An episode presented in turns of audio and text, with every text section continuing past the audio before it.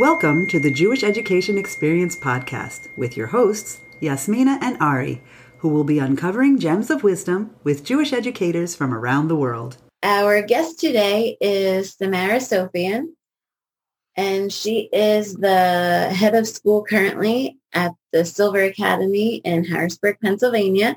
And it's so fortunate for her that she's been able to return to her um, birthplace of Central Pennsylvania. Um, hello, Samara. Welcome to the podcast, and thank you for being with us today. Thanks so much for having me. It's our pleasure. We're really looking forward to getting to know you a little bit better. Um, will you tell us a little bit more about yourself and how you began your journey in education? Sure. Uh, I, as you mentioned, I um, I grew up in Central Pennsylvania. I actually live on a horse farm, and a couple of years ago, we moved back to that horse farm where I grew up. Um, so we're really lucky to be here. So it it's um, a little unusual for a girl who grew up on a horse farm in rural Pennsylvania to end up as a head of a Jewish day school. Um, but I was really fortunate to get involved in USY when I was in high school, and that really helped solidify my um, my love of being Jewish and my connection to being Jewish. And when I was in college, I took Hebrew and then spent a year in Israel.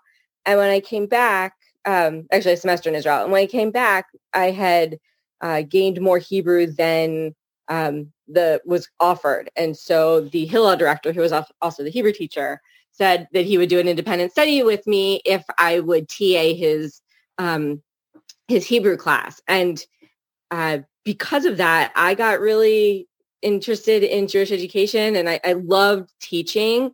Um, I then ended up working for Hillel doing some programming and I loved doing that. And uh, after college, I went and spent um, some time doing a Kibbutz Ulpan program. And while I was there, I you know, spent a lot of time figuring out what I wanted to do next and realized that a career in Jewish education would be something that would be really fulfilling and, and meaningful, um, help connect people to being Jewish and connect people to Israel um, was really a, passion of mine as I started the the path of becoming a Jewish educator. Um, so I, I went to the American Jewish University and um, gained my degrees in Jewish education and um, an MBA in nonprofit management. And for a while, I worked in synagogues in running religious schools and being a you know synagogue educator. Um, and when we moved back here, the opportunity presented itself to work at the Silver Academy, and um, I'm so glad that I was able to do that.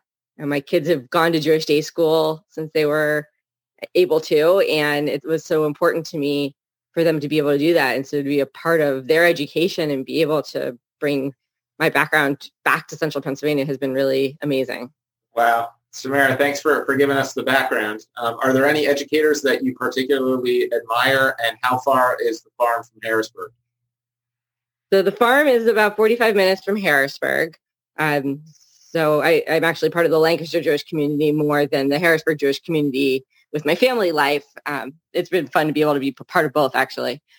People that I admire. You know, you sent me the list of some some questions you might ask, and this one I have been struggling with because there are so many people that I admire that um, inspire me, inspire the work I have done that I do now. That I, I have a hard time just naming one of them. So I'd rather not. Um, I understand that. it's all right. We won't hold it against you. Yeah, for sure. I actually am curious. Do you guys do um, any tours at, of your farm or horseback riding? So my my dad is an equine veterinarian, a horse veterinarian, and his veterinary practice is located on the farm. Wow. So we have the business of the veterinary practice here um, it has a hospital and clinic here on the farm. So like across my driveway, I have a surgery room and I wow. have all sorts of things that are um, are really interesting, but we don't usually do tours of the farm. We don't give riding lessons right now. Um, we have a couple of people who do keep their horses here. They board their horses here or rent portions of, of some of our barns. That's really but, cool. Yeah. it must be really interesting for your kids to grow up around that. They're so fortunate. They don't, they're kids, so they don't really necessarily realize just how lucky they have it. Um, their friends appreciate it more when they come here and help my kids open their eyes to what they have. Nice. Yeah, it's pretty amazing. It is. I'm just curious. I know now you're the head of school, so your role is a little bit different than what you've done in the past. But how have you and how do you make sure to incorporate um, teaching about God in school? Well, as a Jewish day school, I think God is is always present in our education process. I mean, we we connect with God on a daily basis um, through s- some of the structures we have in place, of course, through davening and through um, the different, you know, Jewish studies components that the students learn. Um, I, I think something that I've something that has always resonated incredibly strongly with me is the concept that each and every human is created b'tselem Elohim in the image of God. And it is incumbent upon us to strive to recognize the godliness in the people around us, in, in one another.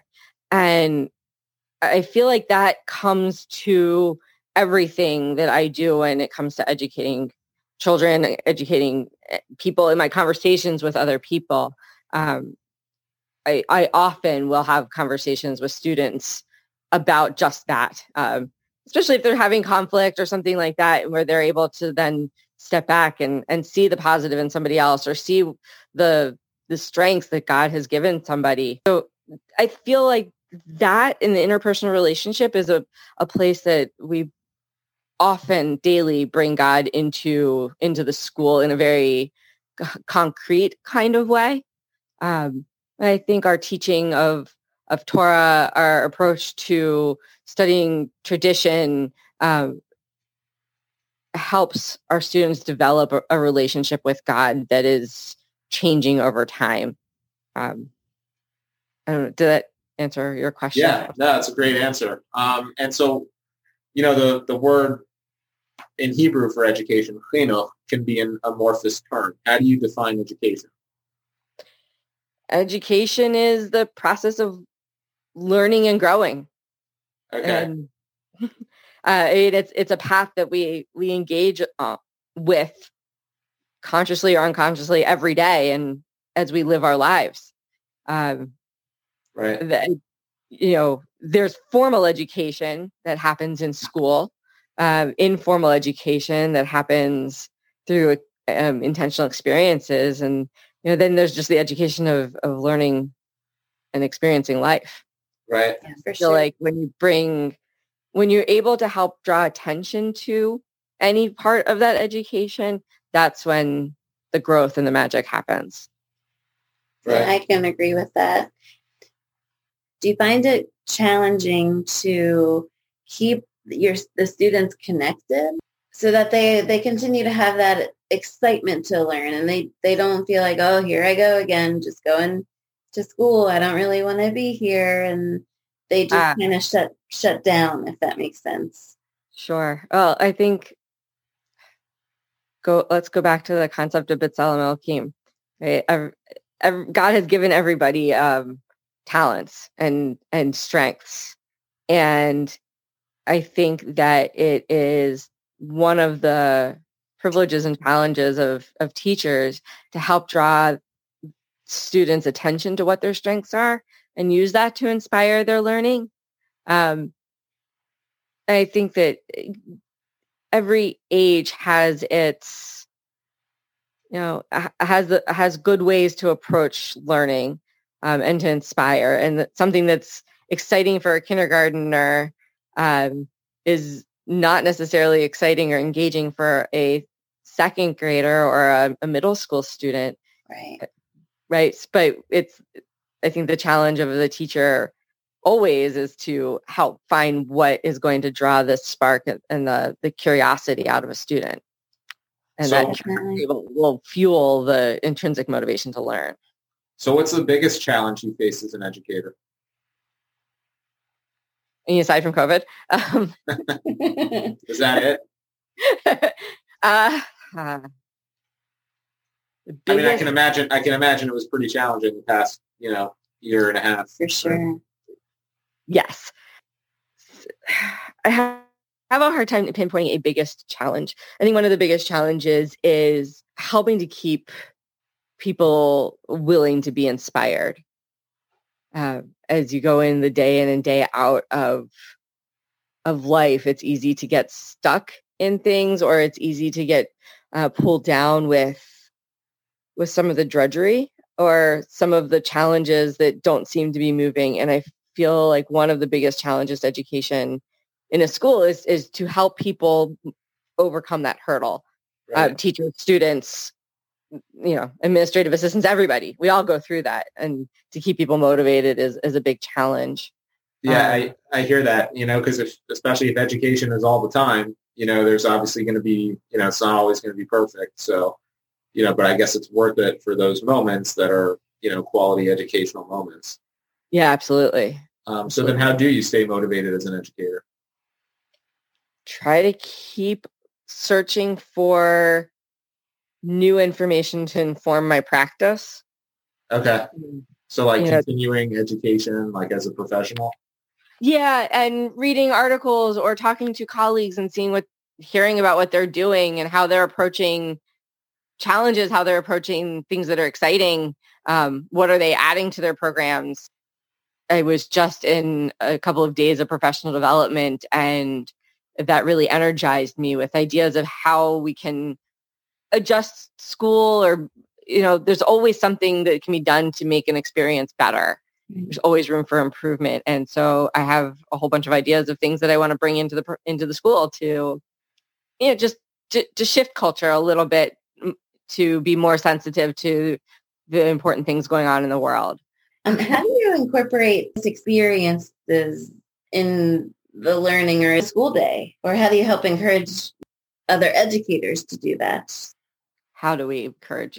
There are experiences all the time. Sometimes it's a matter of stopping and noticing that the opportunity has been presented on the one hand. And on the other hand, our teachers at the Silver Academy are incredibly creative. They are constantly forming experiences that are going to help our students grow. Sometimes we have to take the moment to recognize that what is matter of course for somebody is actually forming these experiences. I may be pointing that out to the students, maybe pointing out to parents, maybe pointing it out to the teacher who's engaging in all this great practice and pointing out that greatness.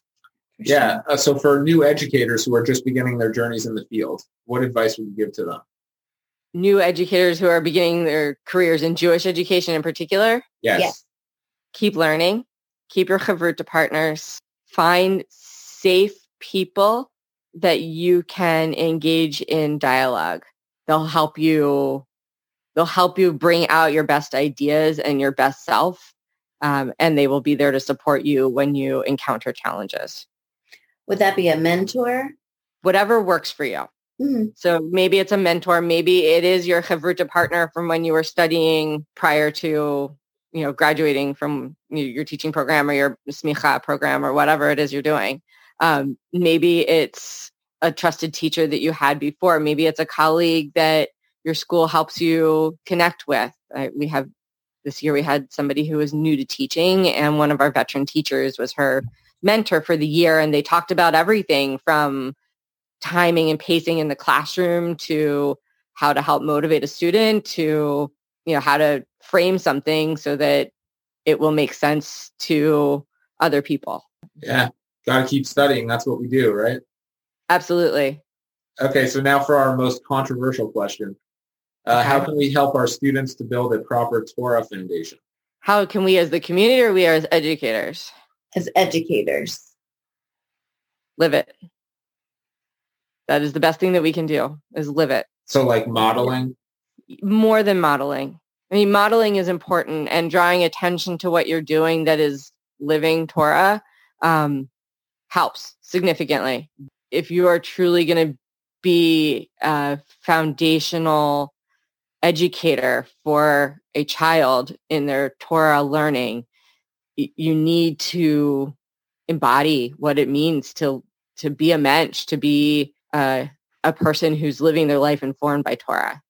Right. And like I said, sometimes that is pointing out decisions that you're making.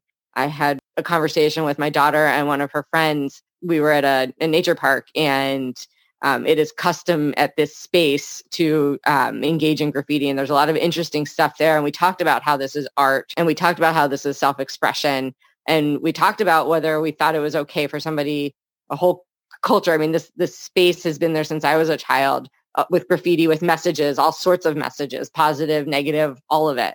We had a whole conversation about, about all of this and how we appreciated that it's contained to this one place, you know, that this expression is there and it's important for people to be able to speak their minds. Also, the they should have cleaned up after themselves. You know, they had left some of their spray cans there and the irresponsibility of that, right? Mm. That wasn't an intentional conversation to teach midot of bal tashchit or of respecting the environment or any of those things. It was just a conversation of, of life.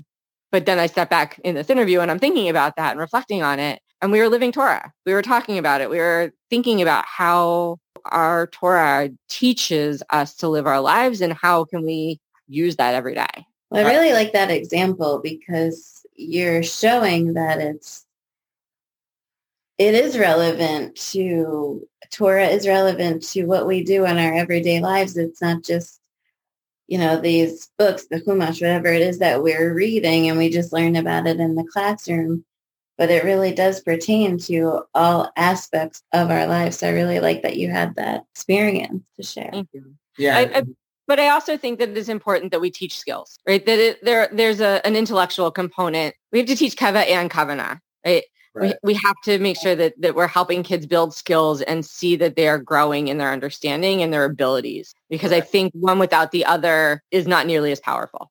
For sure. Either way. All right. Well, since you nailed that one, we have another controversial one for you.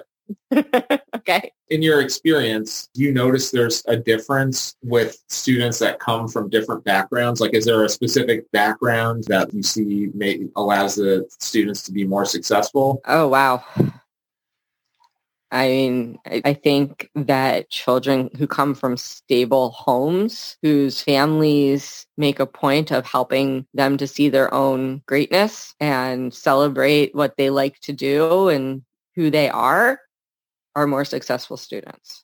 Okay. Wow. I mean, in a Jewish school, does it matter what affiliation you have religiously, if that's part of the question? Do you notice that there's a difference? Students who are coming from homes that maybe there really isn't any Jewish practice at all versus students who do? We are a Jewish, we're a Jewish day school and pe- there are a lot of great public schools in the area. People are making a choice to send their children to Jewish day school. And so their families are making that connection already. I saw a greater difference when I was working in synagogue schools. Yeah. Okay. I was just going to say we've interviewed some people that have, you know, it was more Hebrew school and uh, community schools at the synagogues and stuff. And so one of the things was, you know, it's difficult, especially there because they're, you know, it's an hour a week or two hours a week. That's why I figured I'd ask you because, you know, you're actually at a school where they're full time doing this. So, and she's also working. Right.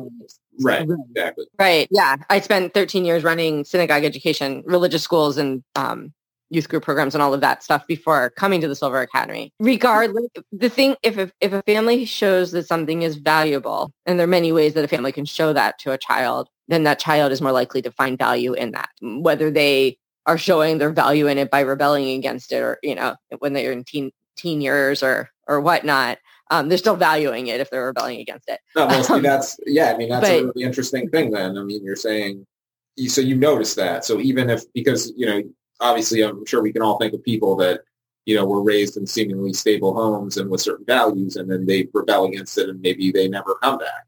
You know, and then there's people that have like un, you know what we would think as very unstable backgrounds or unstable homes, and like they end up being um, really successful in certain ways. You're saying even the rebellion is like a sign that that they value. I think so. Uh, you don't rebel against things that you don't feel strongly about. Yeah, that's interesting. But uh, but if I guess it depends on the nature of the rebellion. I mean, you know, generally you're rebelling, you know, because you have a problem with it. No. Sure. I guess it depends on the like you said. It depends on the nature of your your right. rebellion. Yeah. Um, all right. It's interesting. I feel like maybe after all these years, you know, you can you can kind of differentiate between. Often, rebellion is testing boundaries. I mean, there's like rebellion you know, overthrow government kind of rebellion or something smaller on a personal level, right? Right. Um, and then there's rebellion, like my parents say this, so I'm going to do that. Right. And then there's the conscious choice to to negate, but it's something that you pinpointed as important enough to negate, right? And to challenge. Yeah, I think it's a- families, that- that families leave room for that delegate for, for that conversation and that dialogue.